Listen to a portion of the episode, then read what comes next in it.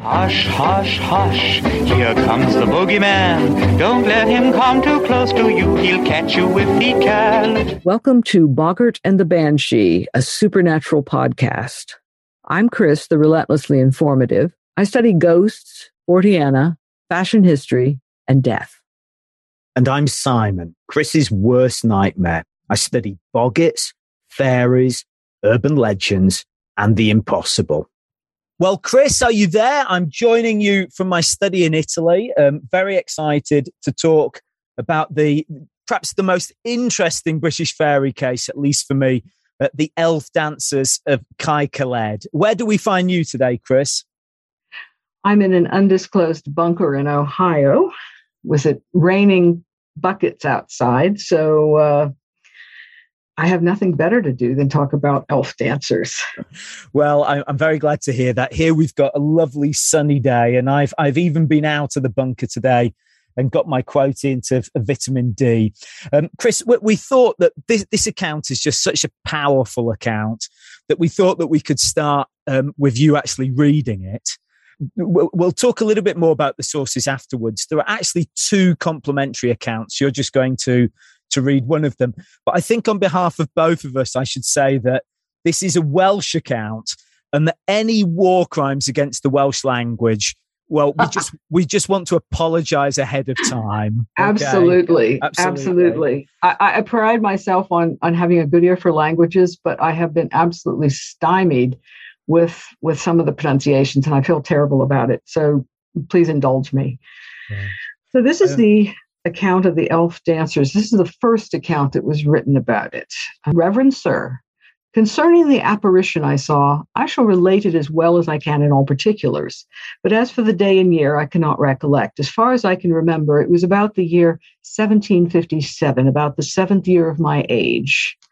In a summer's day, about noon, I, with three others, one of which was a sister of mine, and he lists a number of young women who were with them, we're playing in a field called Cae Caled in the parish of Bodfari in the county of Denbigh near the Stile, which is next Llanelwydd House, where we perceived a company of dancers in the middle of the field, about 70 yards from us. We could not tell their numbers because of the swiftness of their motions, which seemed to be after the manner of Morris dancers, something uncommonly wild in their motions. But after looking some time, we came to guess that their number might be about 15 or 16. They were clothed in red, like soldiers, with red handkerchiefs spotted with yellow about their heads. They seemed to be a little bigger than we, but of a dwarfish appearance. Upon this, we reasoned together what they might be, whence they came, and what they were about. Presently, we saw one of them coming away from the company at a running pace. Upon seeing this, we began to be afraid and ran to the stile. Barbara Jones went over the stile first, next her sister, next to that, my sister, and last of all, myself.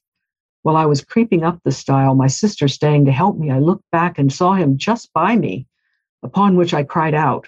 My sister also cried out and took hold of me under her arm to draw me over. And when my feet had just come over, I was still crying and looking back. We saw him reaching after me, leaning on the stile, but did not come over. Away we ran towards the house, calling the people out, and went trembling towards the place, which might be about 150 yards from the house. But though we came so soon to see, yet we could see nothing of them. He who came near us had a grim countenance, a wild and somewhat fierce look. He came towards us in a slow running pace, but with long steps for a little one. His complexion was copper colored, which might be significative of his disposition and condition for they were not good, but therefore bad spirits. The red of their cruelty, the black of their sin and misery, and he looked old rather than young. Chris, I um I was getting goosebumps as you were reading this, and, and you read it beautifully. Uh, you read it so well. As I've looked at this case over the last ten days or so, perhaps I could just explain why the sources are so interesting here, aside from the, the fascination of what actually happens to these kids. Um, there were four children on the day in question, three girls and a boy. And the boy was someone who would go on in life to be an important person. This was Edward Williams. He was seven at the time. And Edward became one of the most famous Methodist preachers in Britain at a time where being a Methodist preacher was, was like being a rock star. Now, Edward Williams remembered, and when he was a young man, he wrote this account and he sent it to a figure that anyone interested in the British supernatural or British fairies will know. Uh, this is Edmund Jones of Monmouthshire, who in the 18th century collected a series of what he called apparitions uh, from the Principality of Wales, including many, many accounts that seem to borrow from fairy lore. But then towards the end of his life, Edward Williams wrote a second account for his autobiography. It was published after his death by Elias Owen at the end of the 19th century, who had the manuscript copy in front of him. So it is nice to have two sources that were written 40 years apart about the same experience from the same person. Also, in the first account, of course, we have this description of four children simultaneously seeing this. And when he was 21, um, Edward Williams took trouble to say, look, I was not the only person. Um, my sister saw this, and so did her two older friends who were there in, in their early mid teens.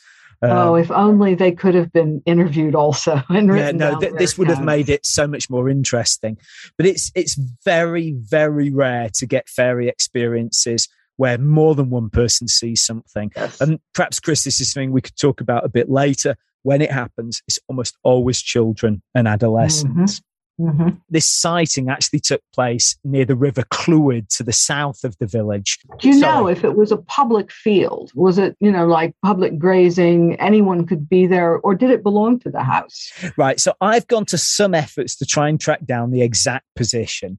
Uh-huh. Um, and I, have lent on this. Alan, uh, Alvin Nicholas in 2013 in Supernatural Wales a fun book on the supernatural in the Principality, actually went to this area to try and track down the exact field. And he came up with several options. And here we should say that Cae Caled literally means hard field. So it's the kind of field name that just repeats itself. And what Alvin found was he managed to track down three fields of this name in the area. But I think he was a bit confused because he didn't know the first account. And the first account is very clear that it was next door to the house. And so, in as much as we can identify the house, Perhaps we can't be exactly sure where the field was, though. If we had the tariff maps, I think we would be. But it's just within the area of the house.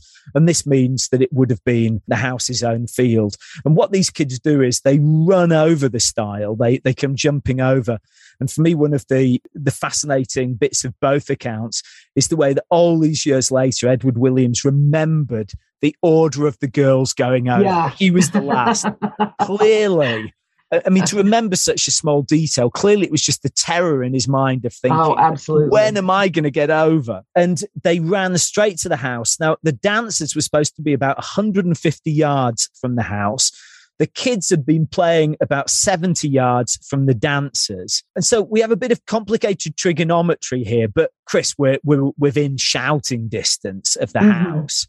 Yeah, it um, seemed like it. That they arrived screaming and shouting. The adults came out and they found absolutely nothing. And I, I, mean, there were just so many interesting aspects to this account, Chris. But let, let's start with um, the whole question of the clothes. What What is interesting to me is that in many Victorian, at least, fairy accounts or early 19th century fairy accounts, people see fairies wearing outdated clothing maybe 50 to 100 years before. They seem to see court dress or cocked hats, knee breeches, that kind of thing.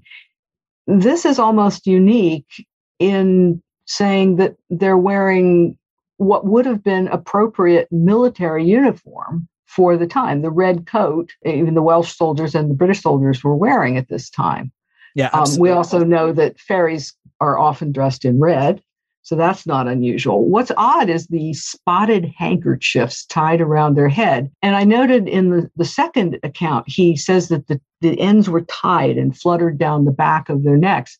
So it was almost like a, you would think of a pirate's kerchief on his on his head. Right. So one of the things I'd wanted to ask you was just I had problems visualizing that, and and that's what I came up with in my head, but I wasn't sure. So what we're seeing is a, a handkerchief tied over the head as a kind of an improvised right. hat. Is that the idea? Yep. Yep, exactly. And, and it's, um, it's yellow. Is it red with yellow spots? It's, yellow. It's red with yellow spots. Red with mm-hmm. yellow spots. So yeah, it's a it's a polka dotted hank. They call it a handkerchief, but um, the word handkerchief was also used for neckerchiefs, you know, things you tied around your neck. So um, it it was often used to tie underneath a hat. You know, we can think of pirate illustrations. That's the best analogy I can give. But the idea that they're not dressed in outdated clothing, the children do not say that. They say they're dressed like contemporary soldiers. I mean, um, I think one account actually says they were dressed like, you know, in military clothing, but I'm not sure how accurate that is. Mm. So, uh, lots of things to say here, lots of questions to ask. F- first of all, this business that fairies wear older clothes, this is something that's certainly true in modern fairy accounts where fairies are often uh, sometimes they appear to be Georgian or Victorian. Sometimes they appear to right. be medieval. So this this is something that continues down to the present. I've often wondered how far into the past this actually goes. I, I think the earliest reference I have, though it's a rather strange one, is from the later 1700s. But my suspicion yeah. is that a lot of the time we read about um, fairies' clothes in the early modern period, if you think of all our many, many Jacobean Elizabethan sources, my suspicion is that maybe some of those are also describing outdated, strange clothes, but perhaps we're just not sensitive enough to recognize that that's what's going on. I'm not sure. Hmm. That, that's an interesting theory. Uh, some of the descriptions are so specific. The cocked hats, the leprechaun is quite a beau in his dress. He wears a red square cut coat richly laced with gold and inexpressibles, which were breeches, cocked hats, shoes, and buckles. Leprechauns always seem to dress in Regency clothing the tailcoat, the breeches, and the stockings. And I found out the reason for a possible reason for why this identifies, for example, the stage Irishman.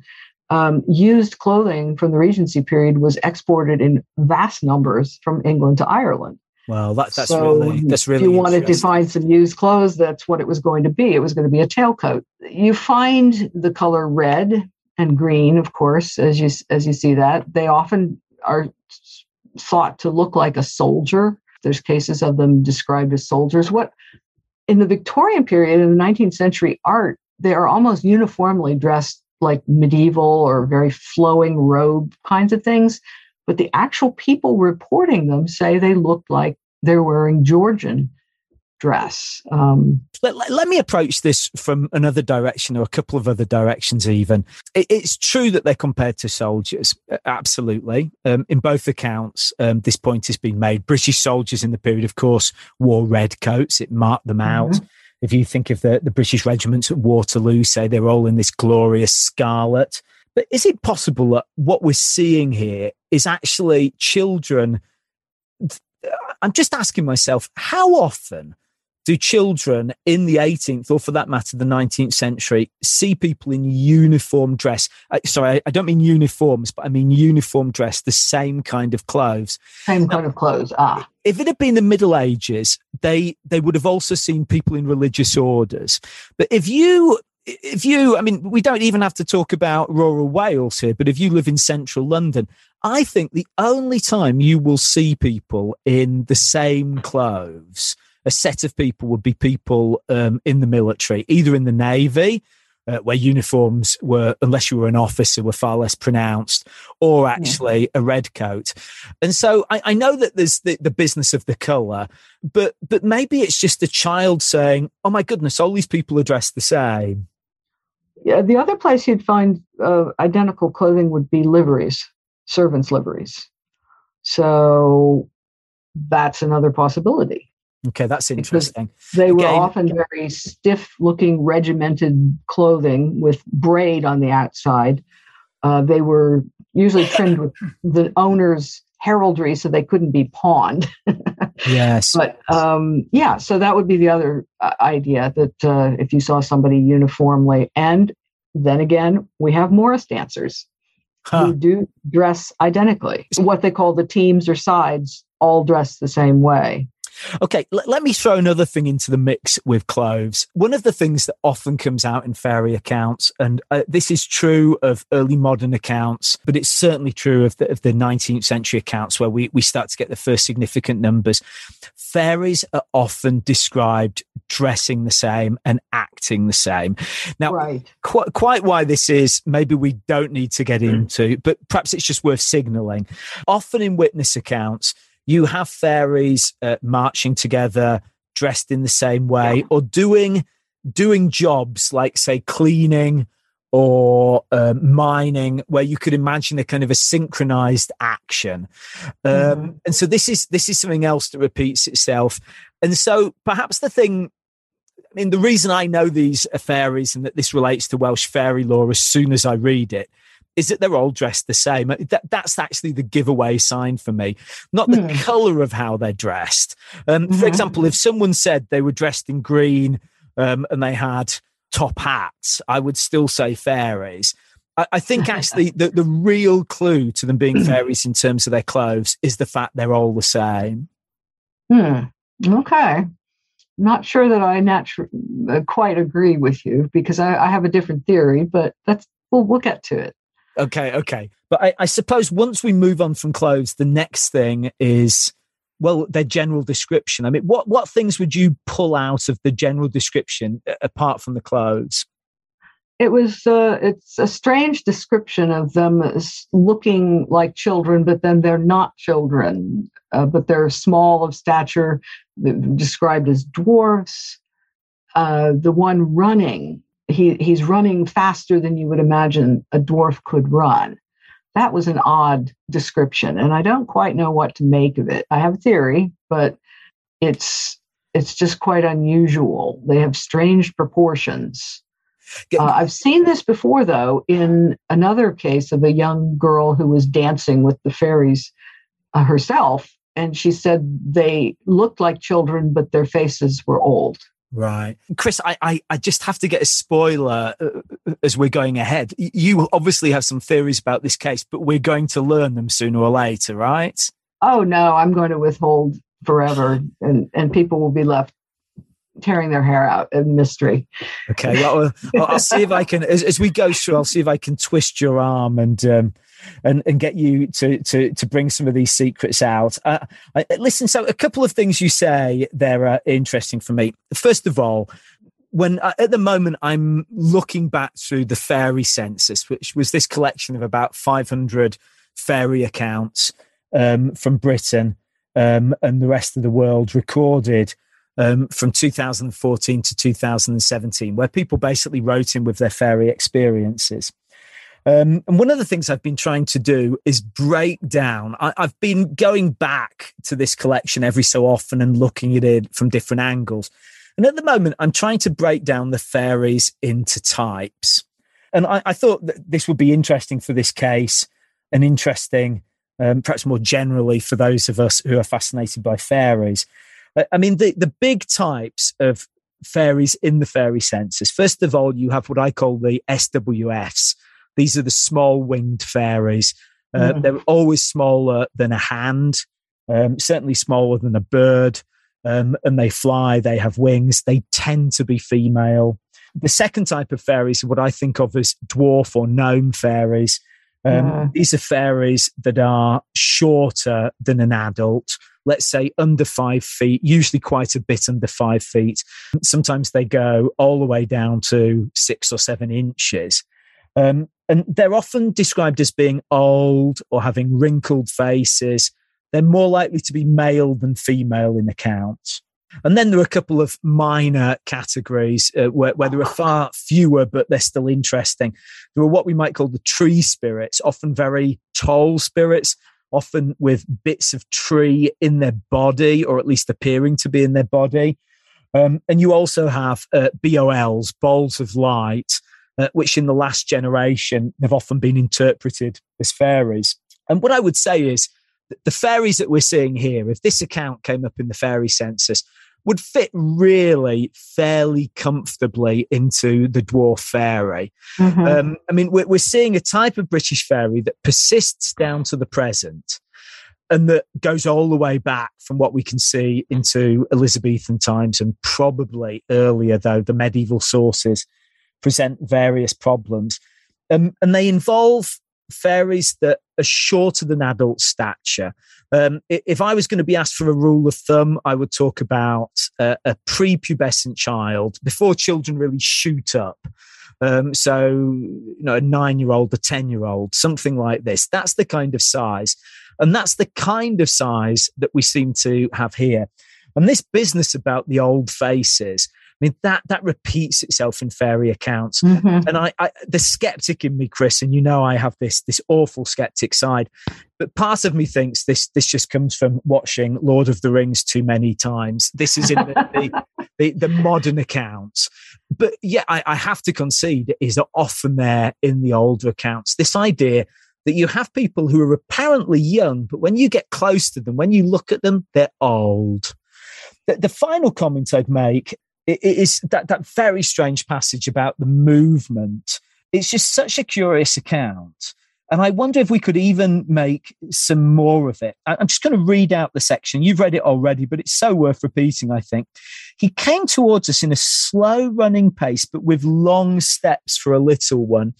Um, I, am wondering if I'm just reading far, far too much into this, but I almost have a sense that there's some kind of distortion in time or yeah, some yeah. distortion in movement, which of course mm-hmm. we know is typical in supernatural um, experiences. And I wonder if here you have a, a memory of someone and this grown child is trying to express, I mean, here 15 years later, the, the strange, unhumanly movements of these beings.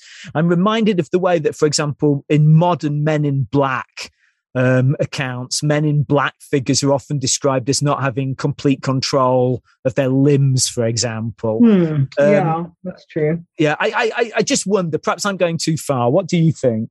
I just think he, he's describing this creature bounding towards them, and that to me is more. It, to me, watching something like that is more scary than just somebody ordinarily running. Yeah, someone yeah, actually yeah. leaping towards you. That's more frightening somehow. Ah, yeah, no, I, I think I've, I've changed my mind already. I think I have read too much into this. No, but I, I think what you've just said, I, I think what we have here is a, a, terrified child watching someone come towards him. That, that yeah. probably that probably explains the slightly peculiar form of words he uses there. It, it's just the terror of this thing coming and these damn girls and my sister not getting over the stile in time.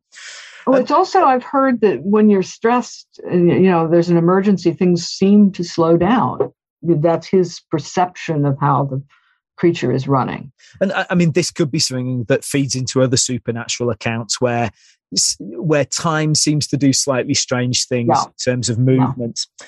Mm-hmm. yeah. I mean, the last thing with appearance, Chris, that we've we've shied away from so far, but is is the the color of his skin. Yeah. Now, yeah. There's that remarkable adjective. Um, if I remember correctly, it's is it copper? Yeah, here we are, copper, colored yes. which might be significant of his disposition and condition. For they were not good, but therefore bad spirits, the red of their cruelty, the black of their sin and misery. And he looked rather old than young. But in 18th century Britain, the one thing that makes me think of coppery coloured skin is um, ideas of the gypsies and ideas of the, mm. the, the Roma, uh, people traveling around the UK um, mm-hmm. uh, to different corners, um, an itinerant population, one that, in terms of its DNA, comes ultimately from the subcontinent and had slowly made its way west and into Europe. I mean, if you wanted to, and I think you would have to be fairly desperate, though, let's see where your theories take us a little bit later.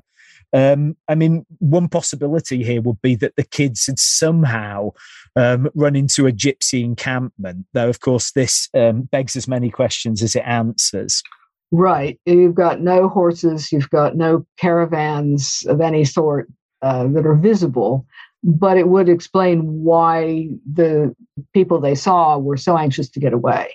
It would. It wouldn't, of course, explain their size. Um, no, uh, that that would be, or you know, possibly, conceivably, it could explain the size of a couple of them, but not really um, not really all of them. I think this might be the, the place to throw into the mix that in Elizabethan and Georgian times, both with fairies and with demons and spirits generally, there are some very curious uh, comments about there being different colours of spirits and different colours of fairies.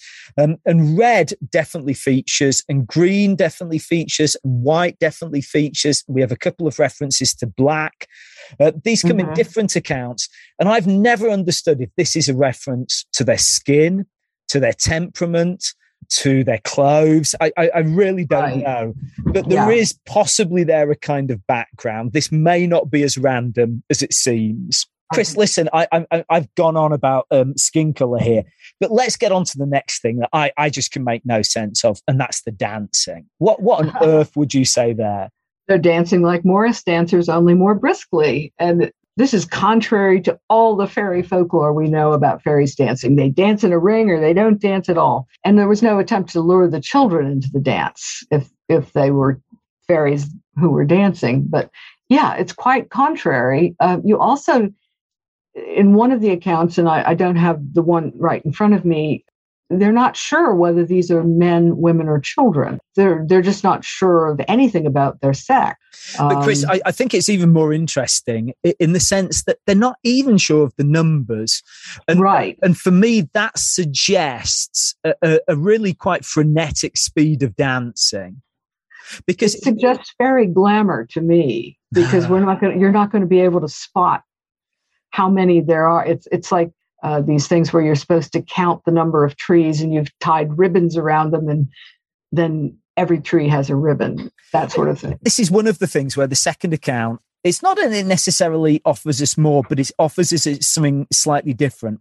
When it's talking about the numbers it says that they were in i think it's seven or eight pairs. Right. whereas the first account doesn't make that clear. So so they are paired now, now, here I have a terrible confession to make. I come from one of the great Morris dancing areas of England, and I know absolutely nothing about Morris dancing. Well, I first let me offer my condolences because I, am not a fan of Morris dancing. so oh, you grew up with that. I'm, I'm so sorry. So after first murdering the Welsh language, we're now going on to murder this this great know, British I'm institution. So but I, I, I, have I have similar. The, the, reason I've never seen Morris dancing is it, it just all seemed. And forgive me, forgive me, forgive me. It all seemed a little bit silly to me, but, yeah, but yeah. I, I really should have done my due diligence and watched the video of this. But what what do Morris dancers do? Do they dance in pairs? Are they all men? Are they men and women? What's the tradition there? the tradition um, we have records of women morris dancers i think as far back as the 16th century. It's mostly men forming the teams, and it's they have usually bells on. The trouble is that the Morris dancers of today draw a lot of their traditions, it seems, from the 19th century revival of Morris right. dancing. So hmm. we don't really know how well does this correspond to the 18th century tradition of Morris dancing. But what we do know is that handkerchiefs were flourished in the hand, common Morris dancing accessory. It's not the one on the head, but they're also re- described as carrying handkerchiefs. Is that right? Flourishing. Yeah, in one of the accounts, it says they're carrying, I think it's the second, his later account, he says they were carrying handkerchiefs it also be relevant to note that some Morris dancing groups black their faces, or they did until just very recently. Uh, the name Morris dancing may derive from Moorish, we're not sure. So the, this darkened complexion might actually have been a Morris dancing convention. Edward Williams also said they were more like dwarfs than children, but uh, I guess in la- another account of this, Sikes says they were almost as big as ordinary men, huh. yet had the appearance of dwarves. And I'm wondering, were they actually Morris dancers, stuffed or padded or otherwise guised in a grotesque manner? We do know that some of the Morris dancers padded or stuffed and had a very grotesque appearance. So I'm wondering if the odd proportions might have been because of some sort of Morris dance costuming. I'm just reading this passage. When I went through it, I'm afraid my lack of interest in clothes and my lack of knowledge about dancing, but I, I just went over this too quickly. But you're absolutely right. And they had white handkerchiefs in their hand held right. loose by the corners. Um, right. from my minutely small knowledge of Morris dancing, there are in fact handkerchiefs, aren't there? They're, yep. they're waved yep. up and down. but as to the size, I think that might be the next sentence. Just let me read this out. They appeared of a size somewhat less than our own. I interpreted that as being less than us as children. Uh, yeah, more like actually... dwarves and children. Yes, it is. So they appeared of a size somewhat less than our own, but more like dwarves than children. Yeah, but I think in the later, and I, this is, I think this is just, this might be just Wirt Sikes' version of the story. He says they were almost as big as ordinary men, yet had the appearance of dwarves. Yeah. The problem is that we, we Wirt Sikes, who is a very unreliable chronicle. Ah, that was say. my next question. Yes. Yeah, I mean, what he did was he took the first account, he re elaborated it in a pretty shameless way. Mm. So, so anything okay. he says, I think right. is fairly Never worthless. Um, whereas, but, but that business about the handkerchiefs is absolutely in the second account. And it's, mm-hmm. I, I've read that account several times, but I just passed over it as, oh, yeah, so they had hankies, so they had hay fever or something. Um, and now, and now instead you, are you're, you're here with the Morris dancing theory, Chris. Really, for me, embarrassing question, but I, I need to get this straight in my head. In one account, he says they were like Morris dancers. In another account, he says they were like May dancers. Right. Is that is one and thing. the same thing? Then? Yeah, pretty much the same thing. Uh, the, they often performed at Whitsun opening of the summer season. So they were virtually the same. So this wasn't the season for Morris dancers. So why would they be there? You know, they're very seasonal. So I, I can't answer that part. Well, no, but I, I think with the handkerchiefs, we've already made quite a breakthrough there. There's no bells. And I don't know how far into the 18th century the bells, how far back they go. They're a feature of 19th century, but I don't know. And I, I I've seen earlier oh, I think there's a Lancaster Cathedral image. I think it shows bells, but I'm not positive. The the way to go forward with this account is to to get in touch with someone who's an expert on pre 19th century Morris dancing. Exactly. Um, because, because I mean that's that's where we're going to get new insights from, perhaps. Right. I went to look at. Um, I looked at pictures of modern Morris teams and sides, and I couldn't see any livery that looked like what uh, you know, a military coat and the kerchief. Everybody wears hats mm. or wreaths. And I just couldn't find any evidence of kerchiefs. But again, that might be a, an 18th century part of Morris dancing that we don't know about because everything we're seeing today is 19th century. Sure, sure, sure. Makes sense. Okay, let me just throw one last thing into our discussion of the dancing, um, where you're very much taking the lead. One of the ghostly things about this account is the way that these dancers, they apparently suddenly appear. The kids are playing in the field, and it's quite a big field if it's the one I found on the map. And anyway, the house is surrounded by large fields. And these, let's say, 16 people suddenly arrive in the middle of the field, not 70 yards from the kids. I mean, everything's possible. And in the great scheme of things, uh, perhaps it's more likely that 16 adults wouldn't be noticed crossing a field than that 16 supernatural beings suddenly appear. But I, would you agree with me that that's in the account? The idea that they're just suddenly there. The kids are playing and they turn around and suddenly this little collection has appeared. Hmm. They were playing near the stile where we perceived a company of dancers in the middle of the field about 70 yards from us. Hmm. I mean, the yeah, dancers I don't, I don't, don't walk timing. up yeah, I, I, don't know what the timing would be. You know, did we climb over to the stile and we were messing about under the hedges, and then all of a sudden we noticed these people? Maybe they weren't expecting to see them, so they only noticed them. You know, how long after they were playing did they notice? It's it's not clear. And, and, listen, this brings me to another thing that I find particularly haunting in this account, and that's the apparent lack of noise. Um, that there were no oh. descriptions of yells or shouts in the dancing, mm-hmm. no descriptions mm-hmm. of music.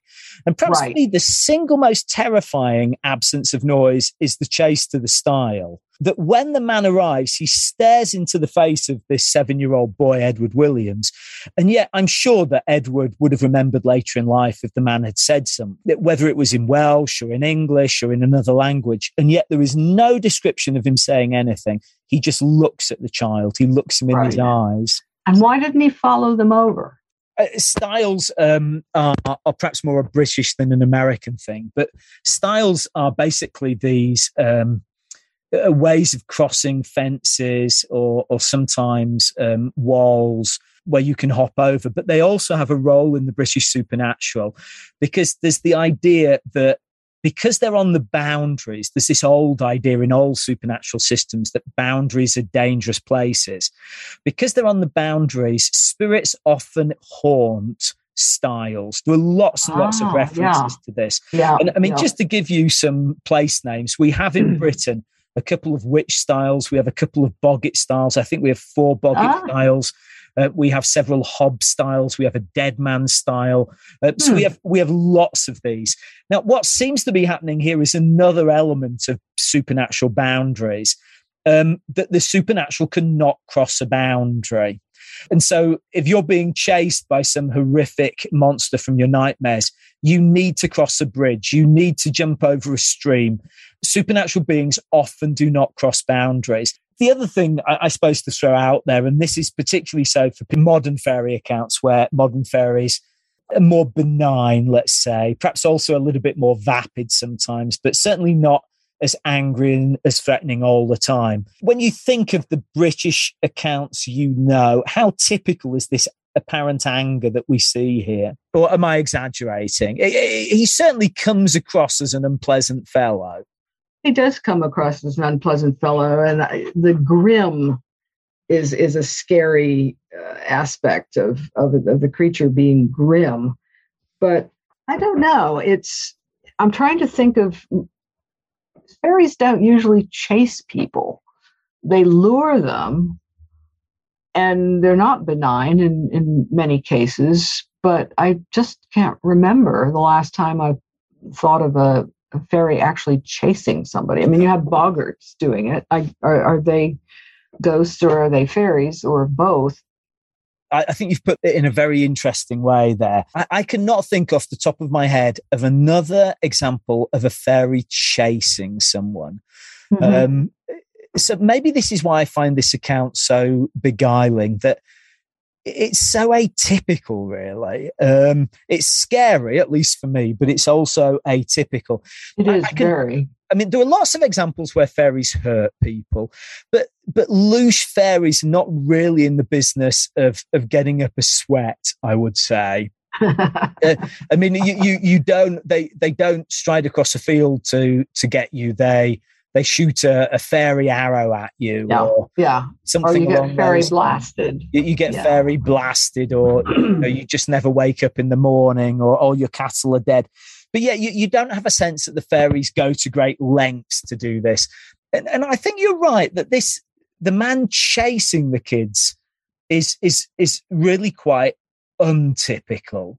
Um, I, I, think I should also just throw in as far as evil and so forth goes. Edward Williams was a Methodist. He was a Methodist as a young man. He converted from um, a, more Episcopalian version of Christianity quite bravely in his late teens against the, the wishes of his family.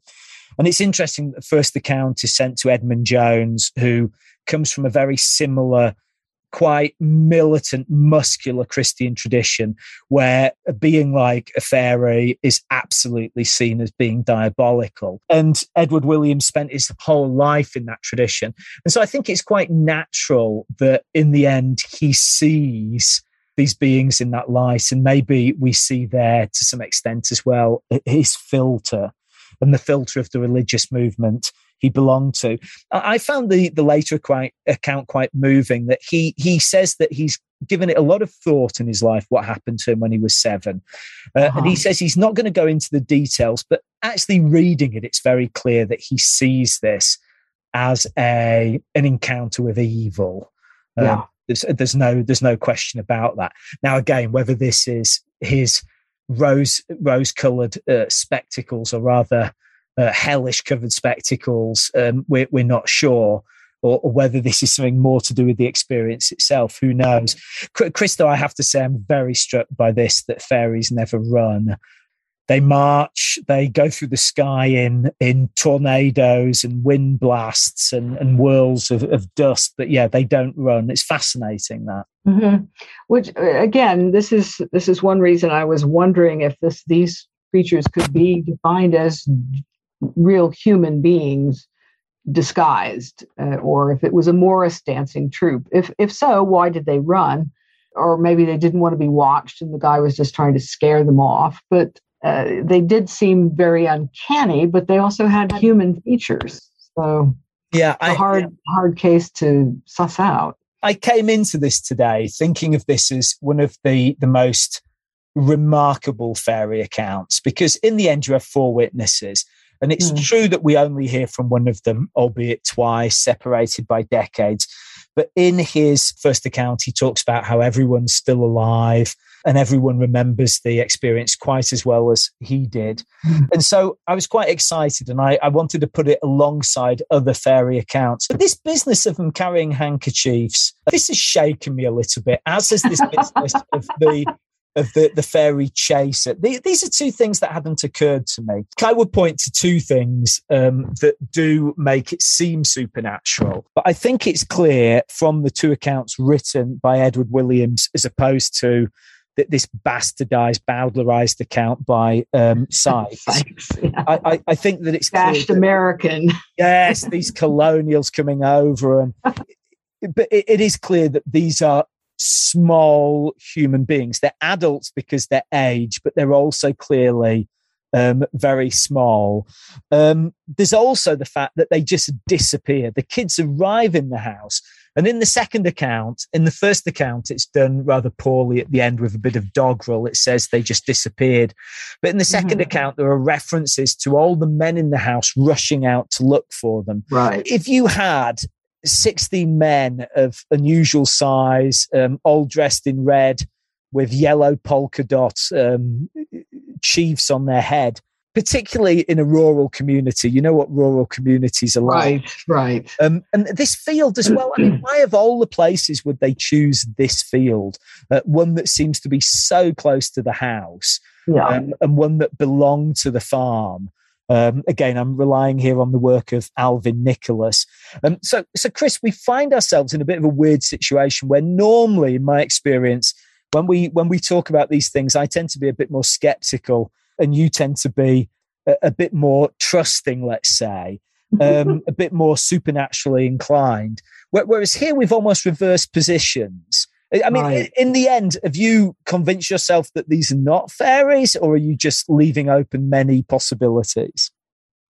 Well, there's this. The, in the second account, they say that uh, we went to the place and made the most solicitous, solicitous and diligent inquiry in all the neighborhood, both at that time and after, but never found the least vestige of any circumstance that could contribute to a solution of this remarkable phenomenon.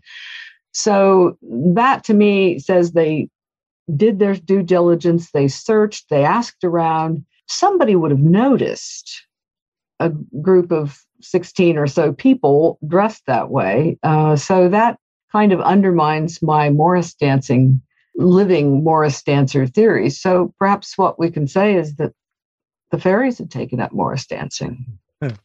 yeah, it, it, I mean, fairies famously mimic human activities, um, and you, you, were absolutely right earlier. Every fairy account I can think of with dancing from before 1900 involves circle dancing.